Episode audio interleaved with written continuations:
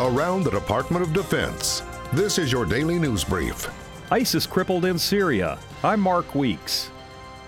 Acting Defense Secretary Patrick Shanahan spoke with reporters at the Pentagon and said ISIS is no longer able to govern in Syria. The majority of their leadership has been eliminated. He said Syria is no longer a safe haven, and ISIS no longer has the freedom to amass forces, and that almost 100% of the territory controlled by ISIS has been returned to the Syrians. The secretary also told reporters his department is looking at who might lead the U.S. Space Command, a new command which he recommends fall under the Air Force and defend space by focusing on faster development of technology.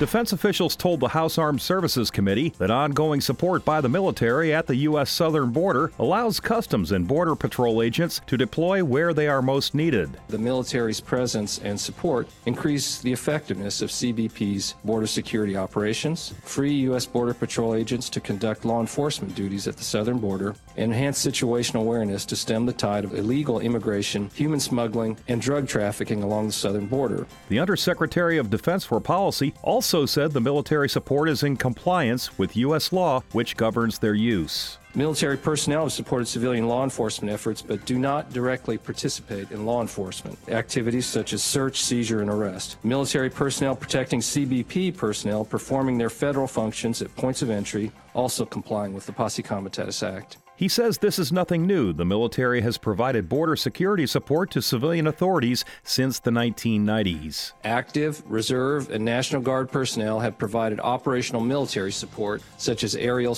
reconnaissance, ground surveillance, search and rescue support, and medical support.